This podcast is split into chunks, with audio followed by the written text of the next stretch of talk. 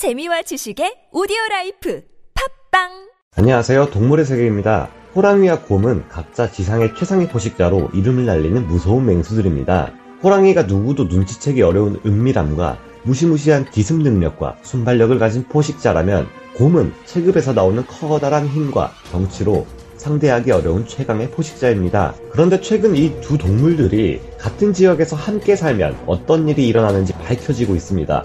중국과 러시아의 접경 지역인 중국 헤이룽장성 산림지대에서 야생 백두산 호랑이가 곰을 잡아먹는 흔적이 발견된 것인데요. 백두산 호랑이는 먼 옛날 멸종한 것으로 여겨진 한국 호랑이가 아닌가 생각되기도 하는데 호랑이와 곰 중 더 강한 것은 호랑이로 결정이 난 것일까요? 아무리 포식자 중 하나인 호랑이가 대단하다고 해도 성체 곰을 사냥하는 것은 절대 쉬운 일이 아닌 것 같은데요.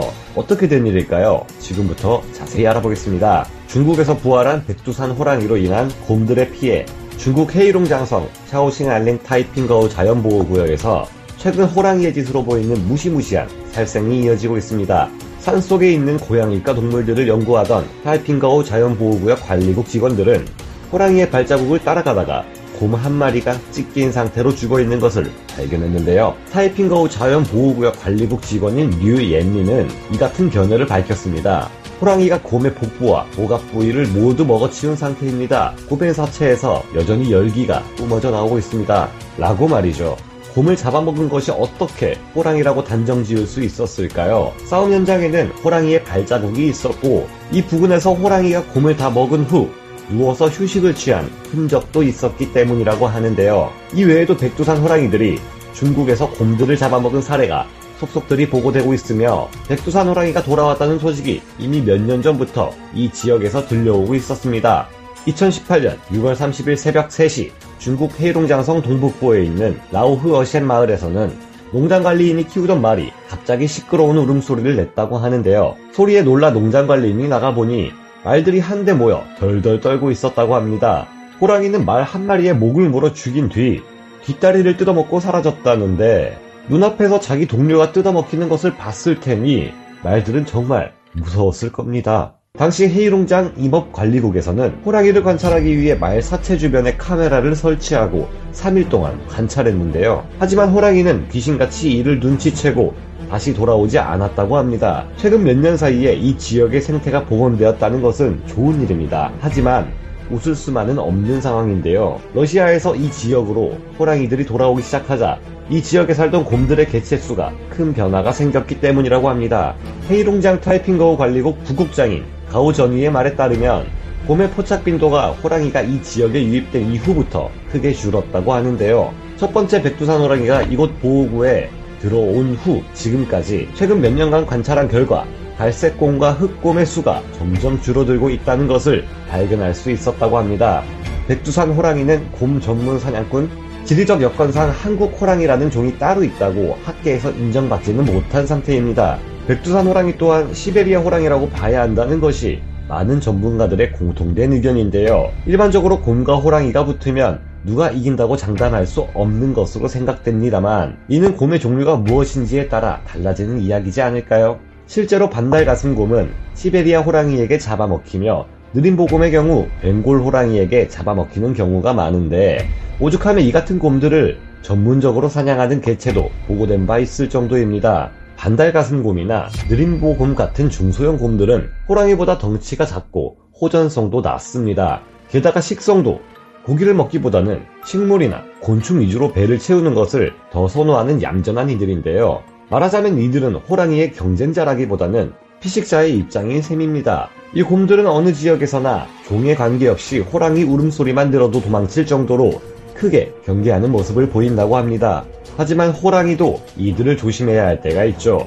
반달가슴곰의 평균 체급이 60kg에서 140kg 정도밖에 나가지 않는다 해도 수컷들의 경우 최대급은 200kg 정도입니다. 이 정도면 암호랑이의 덩치에 비견될 정도로 큰 덩치인데요. 이들은 귀여운 외모에 초식성이라 방심하기 쉽지만 한번 공격하기로 마음먹는다면 무서울 정도로 치명적인 공격을 퍼붓게 됩니다. 방어를 위한 공격일 뿐인데도 마치 적을 죽이려는 듯 맹렬하게 덤벼드는데 이들은 사실 테스토스테론이 과도하게 분비되는 공격적인 맹수들인데다 호랑이나 늑대, 표범 같은 맹수들의 위협을 자주 받기에 천적이 없는 대형 불곰보다도 오히려 더 위험하다고 합니다. 의외로 인명 피해를 가장 많이 내는 곰이 이들이라고 하죠. 느린 보곰 또한 수컷의 경우 80kg에서 145kg까지 나가며 위협을 느끼면 매우 사나워진다고 합니다. 이들도 궁지에 몰리거나 새끼를 두고 있을 경우 워낙 공격적으로 달려들기에 이럴 때는 호랑이가 물러난다고 하는데요. 하지만 젊고 혈기왕성한 호랑이의 경우 그냥 정면에서 맞서 싸우고 대부분 승자는 호랑이가 된다고 합니다. 하지만 이러다 다칠 수 있기에 호랑이 입장에서도 곰이 무방비 상태이거나 먹이를 먹느라 정신이 없을 때 겨울잠을 자고 있을 때 등을 노려 기습해 잡아먹습니다. 그렇다면 불곰이 상대라면 그렇다면 불곰의 경우는 어떨까요?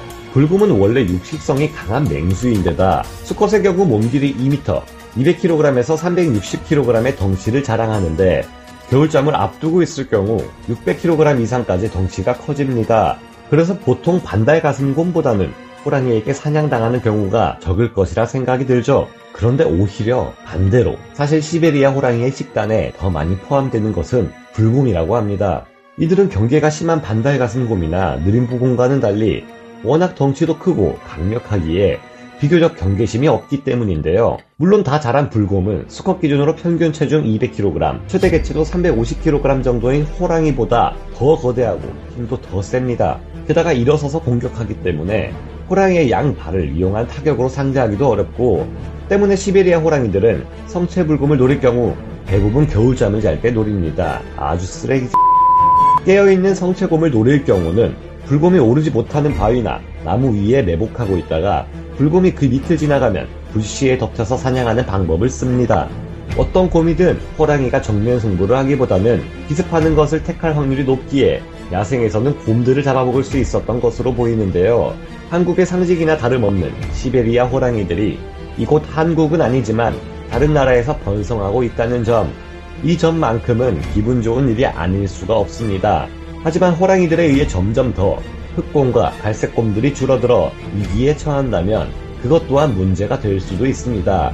일주일에 최소한 30kg의 고기 섭취가 필수인 호랑이에게 지금의 서식지 파괴 속도는 너무 치명적인 타격으로 다가오는데요.